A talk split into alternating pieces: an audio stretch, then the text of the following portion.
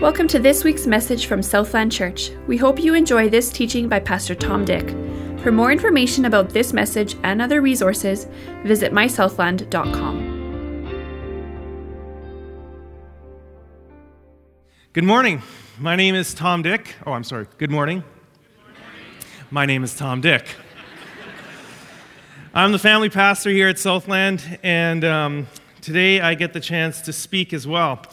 And uh, it's a great, great privilege. It was uh, amazing last night, and I'm excited to, to speak again this morning.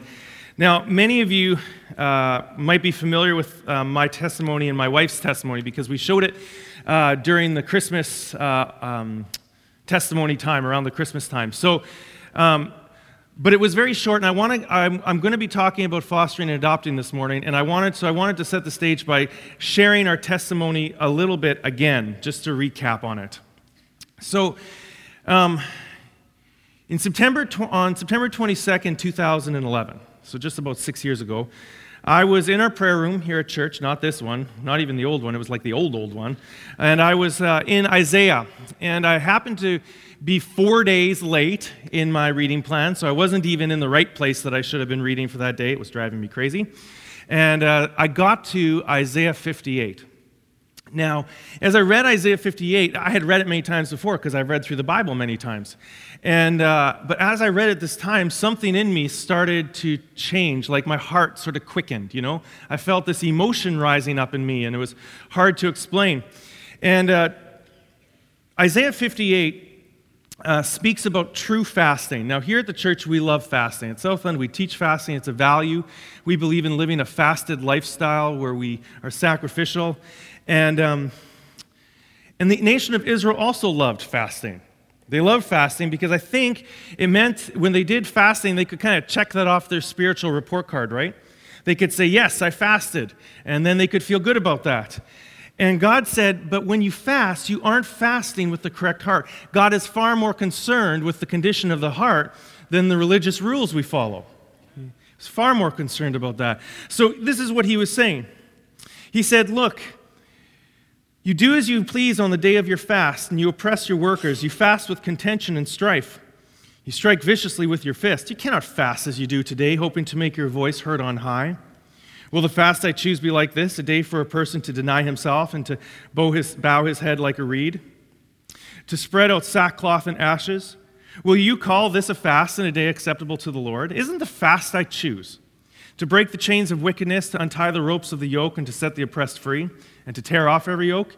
Is it not to share your bread with the hungry and to bring the poor and homeless into your house and clothe the naked when you see them? And not ignore your own flesh and blood? Then your light will appear like the dawn, and your recovery will come quickly. Your righteousness will go before you, and the Lord's glory will be your rear guard. At that time, when you call, the Lord will answer. When you cry out, he will say, Here I am.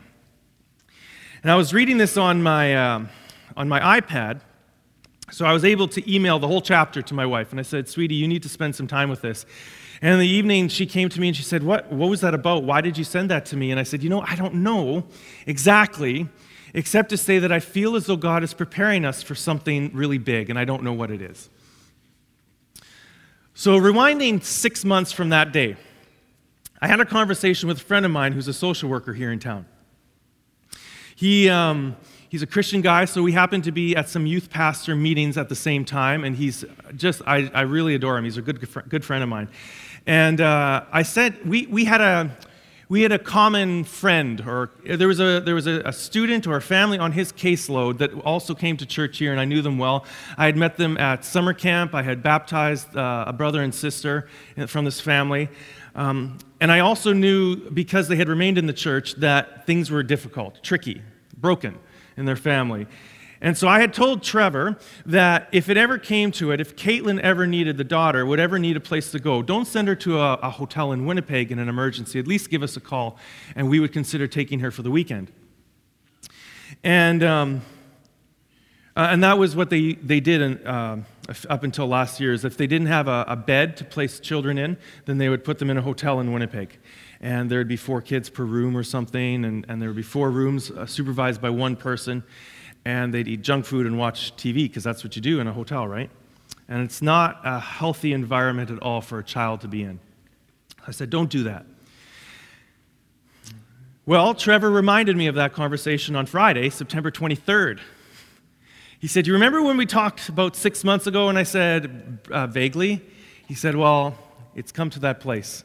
Uh, we need to take Caitlin from her home because it's no longer safe for her there, and we're wondering if you will take her as an emergency placement um, in your home. And we did. So that day, I remember it very distinctly. Caitlin came into our house and sat with her arms crossed at our table. We laugh about that today, so I can share it. She was grumpy and angry, although we didn't know how angry she really was. She hid it very well. And uh, we had salmon. I remember that. And, uh, and then Trevor left. The social workers left. They didn't stay. We said, What are we supposed to do? They're like, Be a family. See you later. and then on uh, Monday or Tuesday, Trevor came to us and he said, Look, it looks like this is going to be an extended thing. Would you consider uh, keeping Caitlin in your home? And we said, well, we didn't say yes immediately. We, we prayed about it uh, for a few days because we knew that that would change everything. And it did. And so Caitlin became our daughter, and she was on the screens. She's our adopted daughter. She's 21 now. Um, but more than just her becoming our daughter happened that day. As time went on, we began to realize something, and that is that God had placed a calling on our lives that would not end when she moved out. It wouldn't end when she, you know, they call it aging out of the system, which is a horrible term in my opinion. When they age out at 20 or 18 or 21, depending on how they go, um, then we would, um, the call remained even after that.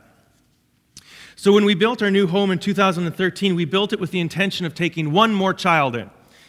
And uh, although we did tell our social worker that we were open to taking a sibling as well. And then what happened was we waited. We moved in at Christmas and we waited and we waited and waited. We said, Aren't there so many kids who need a home and why are they not coming to our home? And we were so excited. And a couple months went past. And then at the end of February, beginning of March, my wife Tara had a dream.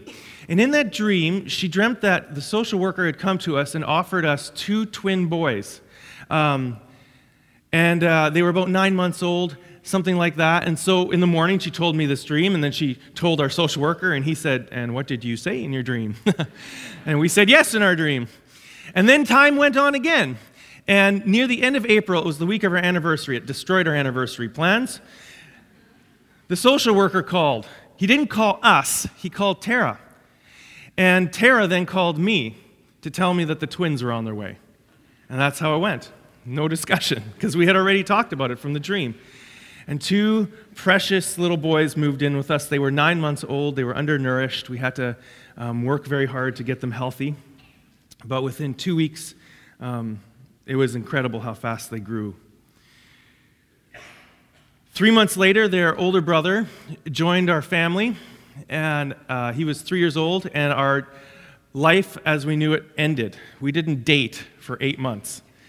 We just kind of put our life and marriage on hold for eight months while this kid moved in with us. It was very challenging. Now, those three brothers were with us for nearly two years. And we had dreamt, as we got to know them and love them, that we would raise them as our own children. But as happens, um, a relative came into the picture, and uh, he qualified to take them into his home. And so, after 16 months of loving these children, they left, and we were heartbroken. Pain that you could actually not possibly imagine. I didn't know it was possible to feel that much pain over a child that wasn't, you know, biologically yours. It was incredible. And um, uh, we wept and wept and wept. And as people were asking how we were doing, I, the only way I could describe it was to say, it's as if we're waiting for three of our children to die. And that's really how it felt. We were waiting for three of our children to leave, and we haven't seen them since um, December 7th of not last year, but the year before. So it's been a long time. Then, about a year ago, we entered into a new program. We joined a, a, an emergency foster home program. It was the replacement for the hotels. It's not allowed to put kids in hotels anymore. So there's now emergency homes that will take in children right after they've been apprehended from their homes, and they stay with us for the shortest uh, stay was three days, but that's very, very un- unusual. Normally, uh, the longest was uh, three months, and often it's somewhere in between there. And so, over the last 12 months, we've had 15 children come and join our house. They stay with us until there's a permanent solution. And you know, of the kids who come into our home, half of them have gone back to relatives mom, dad, grandma, auntie, stuff like that. So it's been a very, very rewarding thing to see families reunited. And uh, some people, oh, I should say, we, so in total, we've had 19 foster children, uh, most of them in the last year.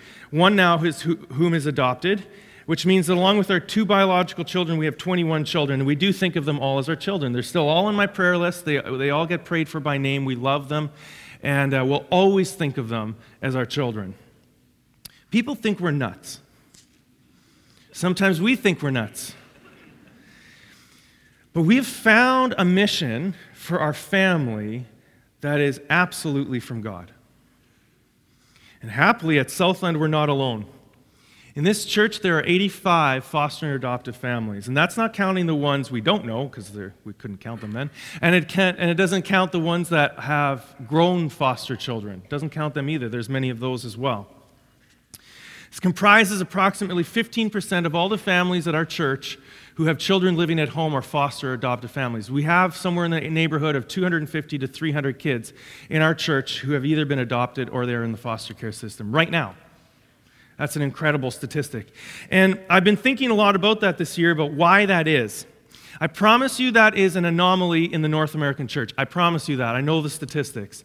The statistics for Canada are um, there are 11,000 children in care in our province alone. There are 80,000 across Canada. 30,000 of those kids are available for adoption right at this moment. They're, they're called paper ready. they're ready to be adopted. In the States, uh, and there's less than one foster family per church if you, if you do the average across Canada. In the United States, it's even worse. There's one foster family for every four churches. And uh, there's somewhere in the neighborhood of 500,000, 400 to 500,000 uh, kids who are available to be adopted right now. And that number, although it seems really high, listen to this. If just one family from every church in America would decide to adopt, they would eliminate the waiting list. Eliminate it. There would be no more waiting lists. There would no, there would no longer be orphans on a waiting list to be adopted if just one family in every church in America would choose to adopt. That's staggering. So, our church is an anomaly, and I believe there's some really compelling reasons for that.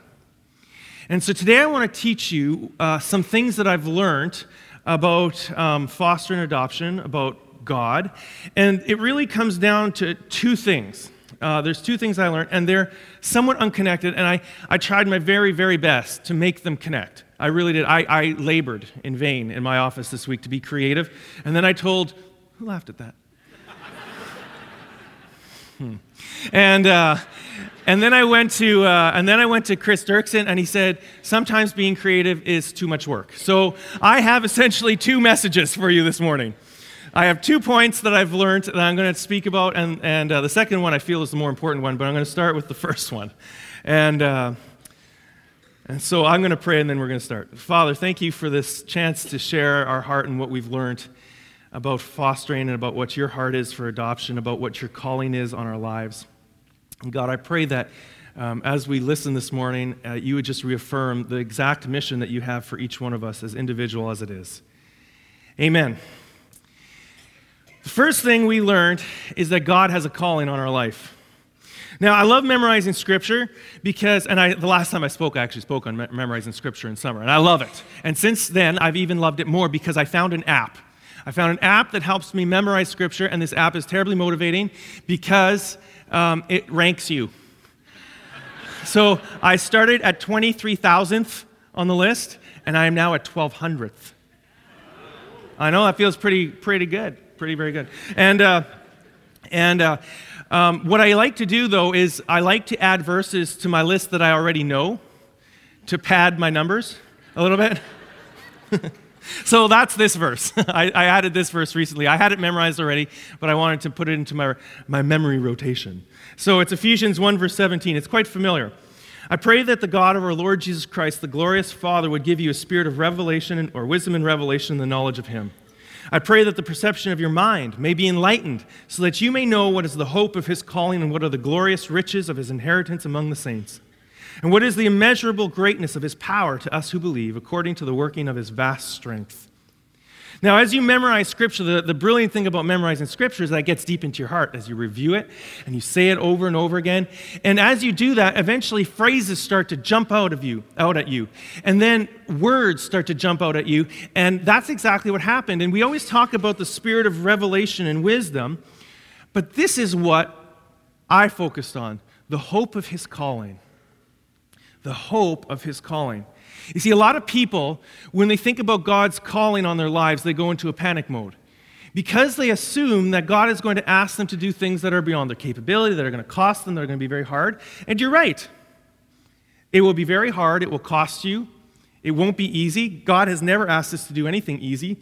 He's asked us to do things that are miraculous so that He can prove Himself real. We often think about our, our occupation as our calling, but that's not necessarily it either. I, I would do exactly what I'm doing if this church was taken away out of our possession, I lost my job tomorrow, I would still do exactly what God had asked me to do as I'm doing in this occupation as a pastor.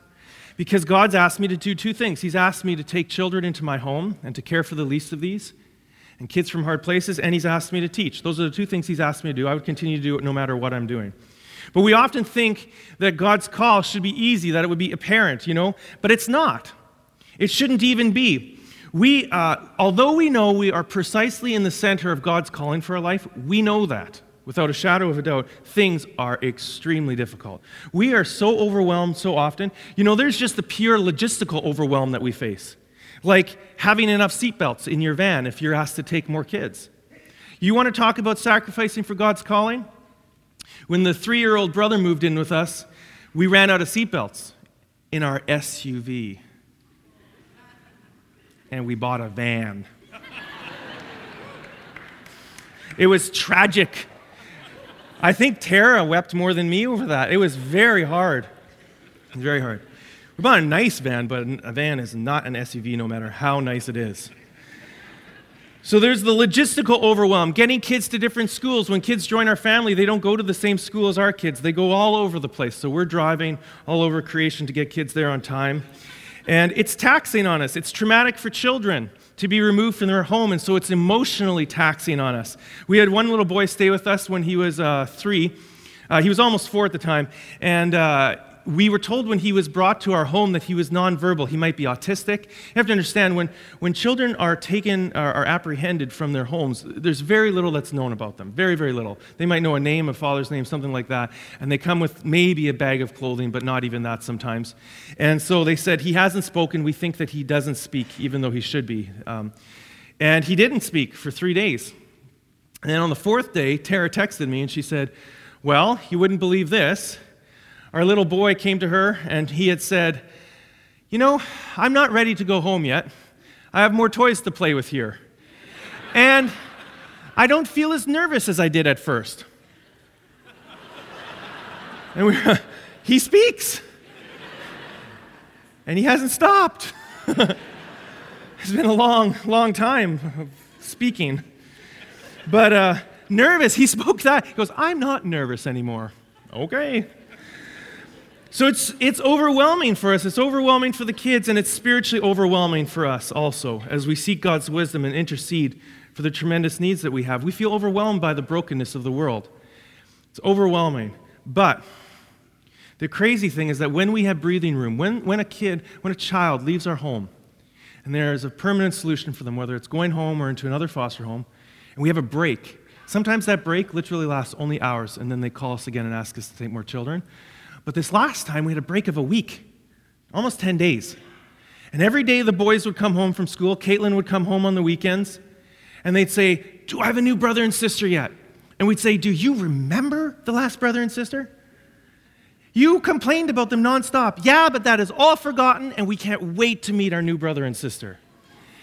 And when God does that in your own children, and they feel that love, you know, Sethi, he, ha- he had to put together a book of all his of his family like they do in grade 3 right? He did this last year.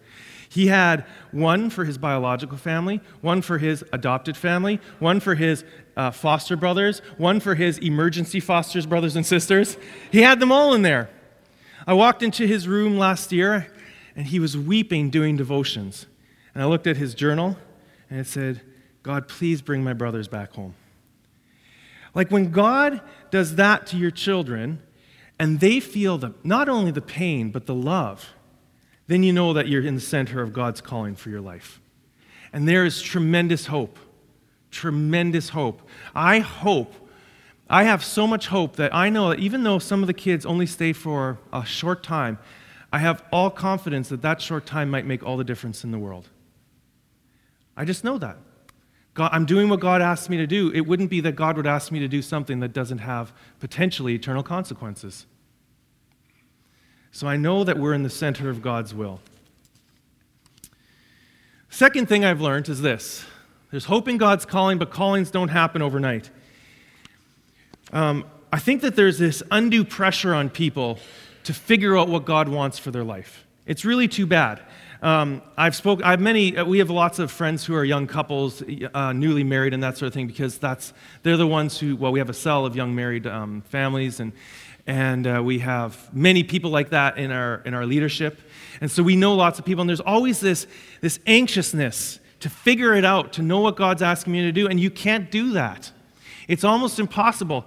Tara and I were called into. Um, Tara and I were called to foster when we were 31, but we didn't understand that that would actually be our calling calling until years later.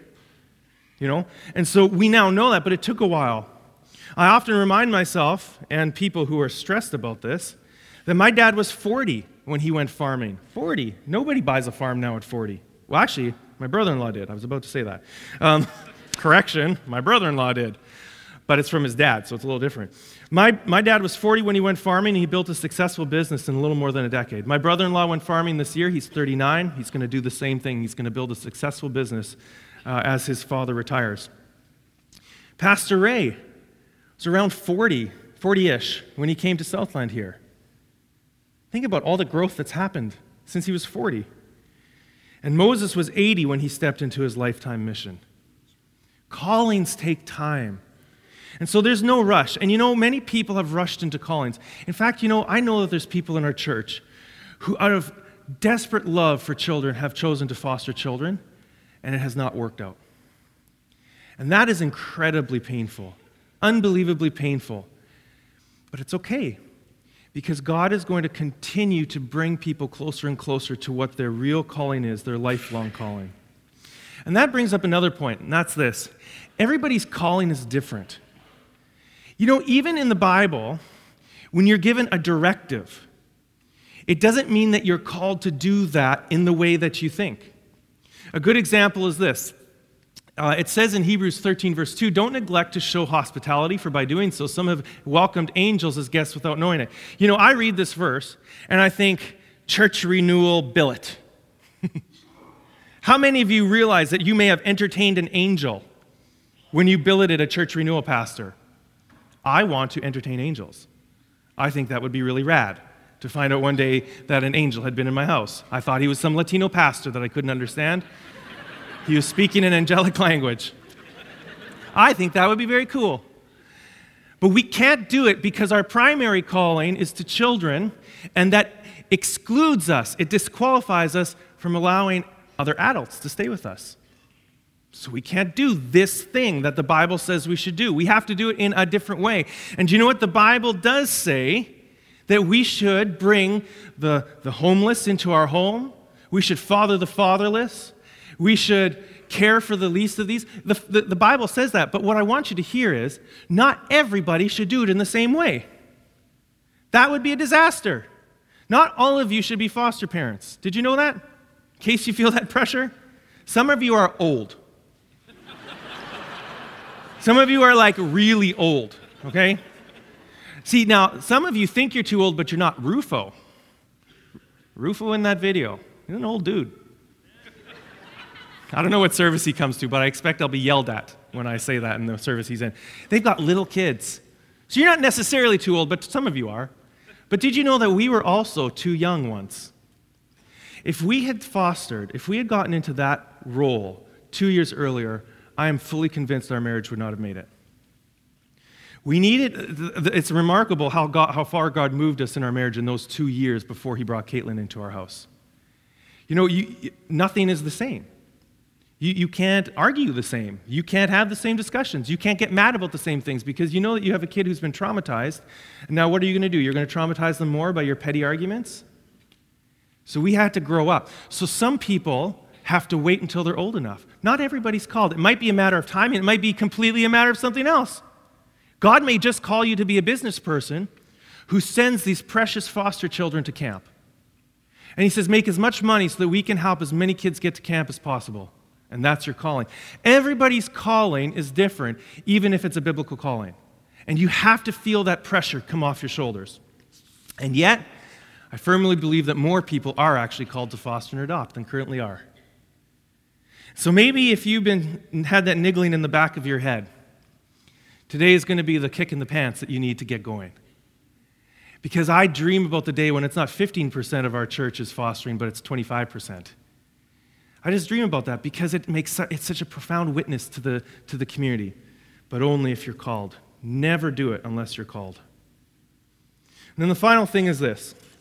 I do know one thing. If you want to, if you want to actually step into your calling, you're going to have to practice renewal in your home. You're going to have to be a renewed family. Think about it this way. Okay, so what does a renewed family look like? Uh, first of all, a renewed family is not a perfect family.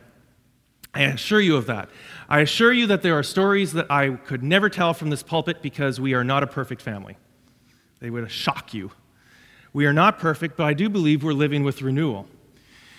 Renewal means that we care about our sin, we care about repentance, we care about forgiveness, we care about finding ways to find healing for our historical wounds. We care about these things. It means that we learn to hear God's voice. How can you possibly stand in the center of God's will for your life if you can't hear His voice? You're guessing at best. No wonder some people are unfulfilled in ministry and in their life calling. They're not listening. You think about just sin for a minute, though. There's two scary verses in, in the scriptures about sin. I mean, there's lots about sin, but there's two in particular. It says in John, this is Jesus uh, speaking, I assure you, everyone who commits a sin is a slave to sin. Now, think about that. If you're a slave to sin, how can you possibly be a worker for Christ? If you're completely enslaved with sin, how can you how can you do the very thing you were called to do? You can't do it. And then there's this verse in Isaiah, incidentally, Isaiah 59, right after the true fasting passage. Indeed, the Lord's hand is not too short to save, and his ear is not too deaf to hear. But your iniquities have built barriers between you and your God, and your sins have made him hide his face from you so that he does not listen. How are you going to do what God is asking you to do if He's not even listening because your sin is so profound? Listen, we had 1,300 men from this region, a lot from this church, but even surrounding region, come to this Conquer series to deal with hidden and sometimes not hidden sexual sin, to deal, clean up their past, to find tools to help them move forward. Now, I want you just to think about it. I, am speaking as a man now, but so I can't relate maybe to this, but I, I, I kind of think that this is common to human beings. I remember as a young man the energy it took to avoid sin. I mean, just the sheer willpower to avoid sin. It's pretty profound. And I think that's probably true whether you're a male or a female. But you know, I know when God set me free. He set me free, 100% free, one week before my marriage from a number of um, issues of the heart. Free. And that means that I have not had to put the energy into avoiding sin that I used to. Can you imagine if 1,300 men could take the energy that they put towards avoiding sin into advancing the kingdom of God? You see, that's renewal. Renewal is when you can reinvest your energy that it took to overcome your brokenness now into helping others overcome their brokenness. Our church would change. This region would change. Our families would change because we would be free to do the thing that God had called us to do. You see, when you find the freedom that Jesus offers, you not only find freedom from sin, you find freedom for a purpose. And that's for a purpose, and it changes the world around you. And you see, when that happens, when more families are renewed, when they take this thing really seriously, and many, many families take this seriously. That's why we have so many foster families. That's why we have so many healthy families. That's why we have so many businessmen uh, giving the way they do. That's why we have so many teachers teaching as Jesus, uh, as a Christian first, a teacher second. That's why, because we have renewal. But listen, when we have more renewal, the orphans and the widows will be taken care of, not because everybody's a foster family, but because those who are called to be foster and adoptive families will be doing their calling. When we're renewed, we step into the calling that God has for us. So that's the first thing I learned. The first thing I learned was about our calling. Our calling was very profound. It's changed our life. It's made me an advocate that I have never been before. But it also has done something else. It's taught me um, what I like to call the true heart of the gospel. Now, the true heart of the gospel is true for everyone, but the heart of the gospel is adoption. It is adoption. And I'm going to unpack that a little bit uh, for you this morning. In James, there's a famous verse. It's James 1, verse 27. It says, Pure and undefiled religion before our God and Father is this to look after orphans and widows in their distress and to keep oneself unstained by the world. A gentleman I recently met summarized it like this True religion has two parts private purity and public charity. Private purity and public charity. Now, this is, this is true religion according to James. He was addressing a particular audience at a particular time. There are other things that indicate that you're a Christian. Uh, certainly there are. But James is calling attention to two things. He's saying to care for orphans and widows in their distress and to keep oneself unstained by the world. That is the mark of true and undefiled um, religion. And of course, this is only one of a chorus of verses that speaks about this. God always defends the, the fatherless and the widow. It says in Exodus 22, and by the way, he's talking as like a dad now. If you can just imagine your dad speaking to you like this, he says, You must not mistreat any widow or fatherless child. If you do mistreat them, they will no doubt cry to me, and I will certainly hear their cry. I can just hear my dad saying that. You must not mistreat your brother. If you do mistreat him, he will no doubt cry out to me, and I will certainly hear his cry. Like, ah, okay, I'm sorry. right? There's one. Deuteronomy 10:18, he executes justice for the fatherless and the widow. He loves the foreigner, giving them food and clothing. Psalm 68, learn to do what is good, seek justice, correct the oppressor, defend the rights of the fatherless, plead the widow's cause. And then my favorite, God is in his holy dwelling place. The Father, oh, that's the wrong verse. This should be Isaiah 117. Didn't change that, sorry. You didn't notice. Okay. God is in his holy dwelling place, the father of the fatherless and the champion of widows. God provides a home for those who are deserted. He leads the prisoners to prosperity, but the rebellious live in a scorched land. Isaiah 1, verse 17. You know, I love this the champion of the widows. The champion of the widows. When my grandfather died in 2009, I went to my grandma and I said, You know what, grandma? Do you know that you now have a favored position in God's heart? And she said, Well, what do you mean? God cares for a widow so deeply, you now have a favored position within God's heart because you're a widow. And she just said that she had never thought of that before. It was very special. You, see, I know that in, in ancient Israel, the fatherless and the widows, they were, they were very, very, it was desperate for them.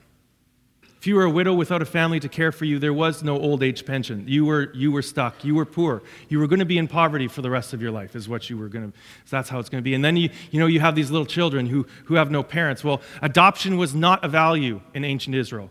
In fact, it was not a, it was not a value in Jesus' time either among the Jews. Adoption was not. It was a value among the Greeks, though. And when the Greeks got saved, then they started adopting like crazy. But God is saying, you had better care about the fatherless and the widow. He's saying they represent a kind of person that is the least of these in society. And he says, You have to care about them. They're at the center of God's heart. And he says, The way that you care about them is an indication of your love for me. Why was God so adamant about this? I mean, on one hand, he wants society to function, but do you think that there's possibly more going on than just having social systems working? I think there is. I'll use a different example to, uh, I'll use a different passage to, to explain what I mean.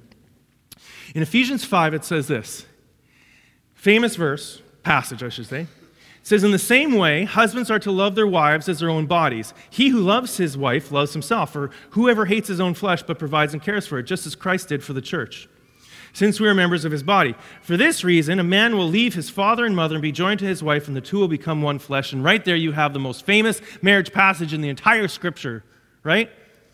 Except that very often we leave off that last little piece that throws a loop in our marriage preaching. this mystery is profound, but I'm talking about Christ and the church. And then people scratch their heads. Does this mean I don't have to love my wife? No, you're an idiot. of course, you have to love your wife. It's just that in loving your wife, you are doing something more than just loving your wife. Actually, in loving your wife and having a healthy marriage, you are showing uh, a blind world an illustration of an invisible God. You see, marriage is meant to point people towards God. It's meant to be an illustration of how God thinks about his creation. That's why the consequences are very severe when marriages do not represent Christ well. Consequences are severe when we spit on the image of Jesus by not protecting marriage. Very severe. Well, that is also true for adoption. This is Paul speaking here to the uh, Galatians. He said, and see, Paul could use adoption with them because it was a value in their, in their culture. When the time came to completion, God sent his son, born of a woman, born under the law, to redeem those under the law, so that we might receive adoption as sons. And he used adoption to explain a spiritual truth. So it's not that he's only commanding people to adopt. He's saying that by adopting, you're actually showing a, a blind world how I feel about them. That's what he's saying. So, this is why it's so important for us to have a, a healthy system. You know, people, I sometimes shake my head. I can't figure it out sometimes. But people, uh, but the, uh, in, we're often asked to take children very quickly. So a child leaves in the morning, by the afternoon, Tara's calling me, two more kids are on the way. I go, why? Uh, and the social workers want to put them in our house. And I say, why? We're just doing exactly what we would do. We're just being a family. But you see, a lot of people, even who foster, aren't doing it for the right reasons and are not showing Christ's love in, in their actions. We don't believe in getting respite. People think we're crazy. We sometimes get respite. That's a glorified babysitter. It's an, it's an, you know, we don't talk about getting respite for our biological children, and yet we talk about getting respite for our non biological children. We just sometimes get grandma to watch them. But you know, because we say these kids have been through so much already, we need to be their parents for as long as they're with us. We don't even want someone else to parent them. We want them to, we want them to see us as their parents for as long as God has entrusted them to us. And so we don't get respite. We get very little, and we're tired more often. But we believe that that actually shows something to the world, and we believe strongly in it. You see, we don't just adopt because. Um, so, so what I'm saying is that the very heart of the, of the gospel is adoption, not only that we would adopt, but also that we are adopted as sons and daughters. And there's things that I've learned. I'm going to take you through three things that we can learn about the heart of the, the gospel in this way. The first thing is that we are all orphans. Do you know how important it is for you to understand this, that we are all orphans? It's kind of like when you realize um, that you're an orphan, a spiritual orphan, your empathy and compassion grows instantly for those who are actually orphans. You see, we often look and we go, oh, yeah, you know, they're in a really hard place. But don't you not realize that you're also in a hard place as an orphan? and you're actually, your empathy grows. Some of us are orphans because our parents have passed away or because they're unable to raise us, but everyone is a spiritual orphan until they receive Christ and are adopted as God's, into God's family. Everyone is a spiritual orphan. This is really, really critical for, for us to understand. Sometimes the Bible talks about it as actually being orphaned, other times the Bible talks about it being lost. But if you have never come to, it's very easy to judge the person out on the street over there. Very, very easy until you realize how lost you really are. And you know what? If there's one thing I've learned, oh my goodness. One positive thing that has happened because we had to say goodbye to our three boys was that we began to feel the pain of having children leave your home. And you know what? Our compassion for biological parents who are not healthy enough to parent their children, it grew like crazy. Because they, the, the children that enter care are just product of brokenness, and we're all broken. And if our brokenness puts our children in jeopardy, then we need to protect the children, but indeed we're all broken, every last one of us. And so our compassion for those biological parents has grown tremendously. We try to get to know them now. We try to work with them. We, re- we celebrate with them when the kids can go home. And we cry with them when the kids can't. Because those are their children. And you know what? You have to understand this. There is not a single person on the face of the earth, not a single parent on the face of the earth that dreams that one day their children will be put into foster care. Not one. Even the most hardened criminal, of which many of them are not, deep in their heart feels intense sadness when they can't parent their own children. Intense sadness. We have so much compassion for biological parents. We just know that the kids need to be protected. But you see, that's grown out of understanding of our own brokenness, under understanding that we're all orphans. Once you realize that, it, it, does amazing things to your relationship with Christ. For example, you learn how much that God loves you. I believe that we've, we've come into an understanding of God's love for us in a way that some other people haven't because we fostered. You know, you think about this. How many times how many times we walk away from God, reject Him, turn our face on Him, spit in His face, sin against Him. Sin, C.S. Lewis said, is not just bad, it is rebellion against the Most High King. It's a very serious thing, sin. And yet we walk away knowing full, fully that He'll receive us back because of His love. Knowing that we've experienced His love in all sorts of places, we willingly sin. Can you imagine what that does to His heart? But did you know that the father in the, in the story of the prodigal son, you know where he was when his son returned? He was on the hill looking. He was waiting. Who knows how much time had passed? But he was waiting for his lost son, his orphaned son. He was waiting for him to adopt him back into his family. And he ran to meet him. Um, God's love is a tremendous thing. It has, we have learned so much about, about how much God loves us, even in the midst of our brokenness and sin.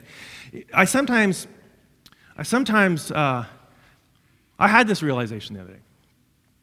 A lot of people, when we tell them what we do, this, this is what they say to us Oh, I could never do that. I would just love the children too much, and it would hurt too much if they ever left.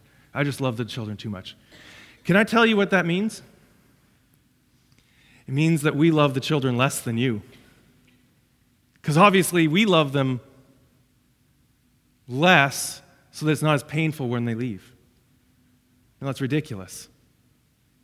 We love every child desperately, deeply, and we cry over all of them that leave. I often pray, in fact, I was praying again last night God, never, ever let me stop crying over the children that leave our home. Never. Because if I stop crying, it means that I become hard hearted. And I don't think that the Father ever gets to the place where when we sin against Him, it doesn't hurt Him at a place of tears. I just don't believe that they, that happens. And yet, God says this brilliant. For everyone has sinned. We all fall short of God's glorious standard. Yet God, with undeserved kindness, declares that we are righteous. I love that phrase, undeserved kindness. I love it. And it's been hard. You know, it's not easy. When you have a kid sitting under a bed and spitting on the floor, and then barking at you like a dog, and then swearing at you. Um, we had a little boy who could barely speak, but he could speak the wrong words. And we go, What did he just say? because that's his whole world. When that comes at you, or when you get punched and you get slapped in the face, and in anger, kids grab your glasses and they throw them across the room and they flip their beds, all of this has happened. Then you have to go very deep down and say, with undeserved kindness, I will still love you. And then you may start singing hymns at the top of your lungs possibly to bring Christ into the room, but possibly to just annoy them a little bit too. you may do that.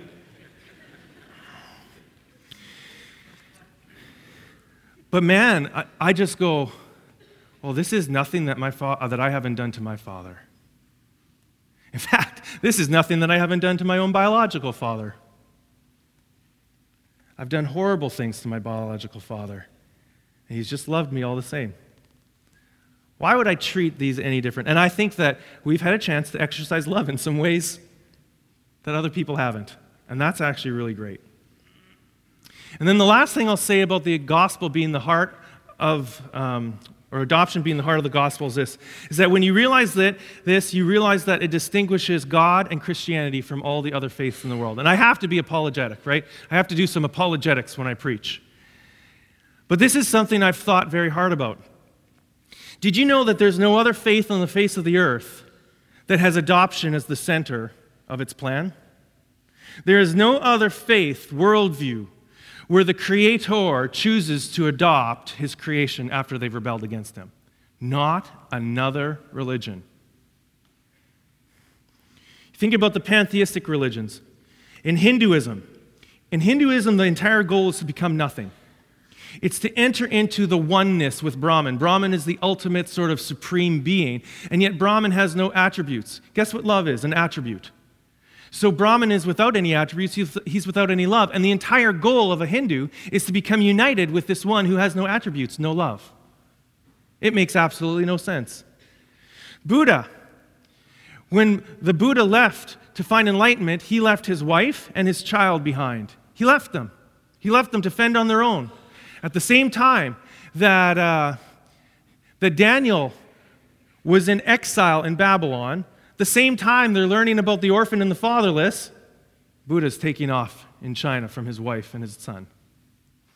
And he said that the cause of suffering is desire, and so the only way to get rid of suffering is to get rid of desire. In order to not suffer in life, you have to get rid of love, which makes sense on some levels. If you don't love, you can never be heartbroken. What nonsense! Did you know that our heart gets broken over and over and over again? But I think that people have it wrong. They think that every time your heart gets broken, you lose a little piece of it. That's wrong. Your heart is a muscle. And when it breaks, that muscle tears and it gets stronger. So heartbreak does not weaken us, it makes us stronger. And yet, there's no religion that teaches this. Islam is even worse. Did you know that Allah is never, ever referred to as Father? In fact, that would be blasphemy to refer to him as Father. And yet, God, Yahweh, our God, is referred, as, referred to as father over 200 times in Scripture. But even more than that, did you know Muhammad the Prophet actually made adoption virtually illegal? Difficult, if not illegal. And do you know why? Because in, um, in 800 AD, which is about, or a little less, I guess, uh, which is around the time that Muhammad was alive, it was frowned upon to marry your son's wife. Go figure. But he wanted to marry his son's wife. And so, but he, he had to get around this law somehow. Fortunately, his son was adopted. So instead of doing the right thing and not marrying his son's wife, he made adoptions impossible. Therefore, you're no longer my adopted son. Now I can marry your wife. And did you know that today, currently, adoption is very rare in Muslim countries? When there's civil wars that we read about, it's the Westerners that come in to adopt. In fact, you don't even, you don't even adopt other Muslims because that, can, that, might, um, that might pollute your family line. This is, at the core, it looks nothing like Christianity. Because at the core of Christianity is Jesus Christ making possible our adoption. Not only that, but once we're adopted, think about this. You know, an adopted child shares the same rights as any other child in the family. With fostering, it's a little bit different. It, it, drives me crazy. We can't even give our kids a haircut without asking for permission. I'm not kidding you. But when it comes to love, there is no difference. So the heritage of love, the inheritance of love, is no different in our family between children. But Christ, God, when, when God adopts us, we become co heirs with Christ. That means, in fact, it says this, that we share in his inheritance. We actually share in Christ's inheritance because we've been adopted as a child of God. Can you imagine sharing in the inheritance of God? You might wonder, what is that? It's eternal life, it's a, it's a sinless nature, it's a glorified body. These are all things that were given to Christ as his inheritance that we will one day be able to share in. How worthless are we when we think about our sin and brokenness and rebellion towards God? And then he says, Oh no, child, you have immeasurable worth. You just don't know it yet. You know, children come into our home, they feel that utter rejection. They say, Oh, so many times, you hate me, you hate me, you don't even love me. And we just turn around and we say, Oh no. You can say that all you want, but you don't choose who I get to love and hate. I do, and I'm choosing to love you. Over and over and over again, we have to tell our kids that. We have to lift them out of that worthlessness and teach them that they have infinite value, just like God taught me that I have infinite value to Him. In Ephesians, it says this Remember that, and this is in closing. Remember that in those days you were living, living utterly apart from Christ. You were enemies of God's children, and yet He promised you, and He promised you no help. You were lost without God, without hope. But now, you belong to Christ Jesus. And though you were once far away from God, now you have been brought very near to Him because of what Jesus Christ has done for you with His blood. What an incredible God we worship. I know something. I know that not everyone is called to be uh, a foster parent, an adopted family. That is absolutely true. But I really thank God that we got the chance to step into this calling because we understand this a little bit.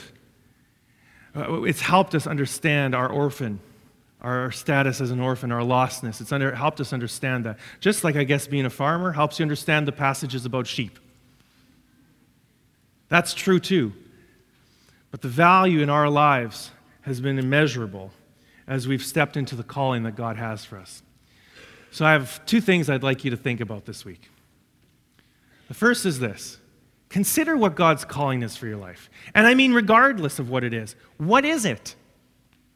And now, if you're one of those people who feels in your heart, maybe there's a way that we, maybe, maybe it is true that we should foster and adopt. On March 11th, I'm going to have an introduction to foster and adoption. I'll go into much more depth details there. I can tell you what it's uh, all about. Um, but it doesn't matter. Some of you are thinking, man, I know it's not right for our family, but is there a way that we can somehow still help the orphan and the, and the widow? And of course there is. You can pray for them. I'm going to be encouraging all of our foster families soon to choose an advocate family, a family that doesn't foster, who will be their intentional prayer partners, somebody that will um, bring them meals if they need it. You could be an advocate family. You could just simply pray. You could find ways to bring friends into homes. You know how many families don't know how to, they don't know how to have their kids' friends in when their kids in care. They don't know what's allowed and what's not allowed. It's okay. Just help your kids be friends. That'll already be helping. And maybe God has a different calling that He wants you to just reaffirm. That could be as well. And then, secondly, reflect on your own adoption as a son and daughter of Christ. And you know what? In this room, anytime you have a room this big with this many people, there are people here who have not yet been adopted by God. I know that. You haven't. It's a, it's a very rare thing that you would offer adoption papers to an orphan and they would refuse it. You simply do not know what you're missing by not being a child of God. And my prayer is that today you would come to that realization that it is the richest, most fulfilling place you could possibly be. It's very simple to accept Christ. If you don't know how to do it and the person next to you can't help you, you can go to a prayer room and someone will pray with you there so that you can become one of God's children and part of a family that's quite incredible. Amen. Let me pray. Father, I pray that if there are any souls in here that have not been adopted by you, I pray that now they would choose you. That they would say, Yes, I want that. I want you to be my Father. I pray that if there are those who feel that they're unworthy, that they would understand their immeasurable eternal worth. And God, if there are those in this room that have wandered away from you, I pray, God, that you would convict them in their hearts and that you would draw them back to yourself as a loving Father that you are. And Jesus, I just pray that as a church, we would learn what our individual callings are within the calling of the church. I pray that we would find our place and that we would step into it no matter what the cost. And I pray, God, that your kingdom would forcefully advance and take back darkness, that uh, the territory that was stolen from us. I pray that you would do these things. And I worship you, Father, because you saw that it was worthwhile to adopt me as your son. Amen. Thank you for listening to this message from Southland Church.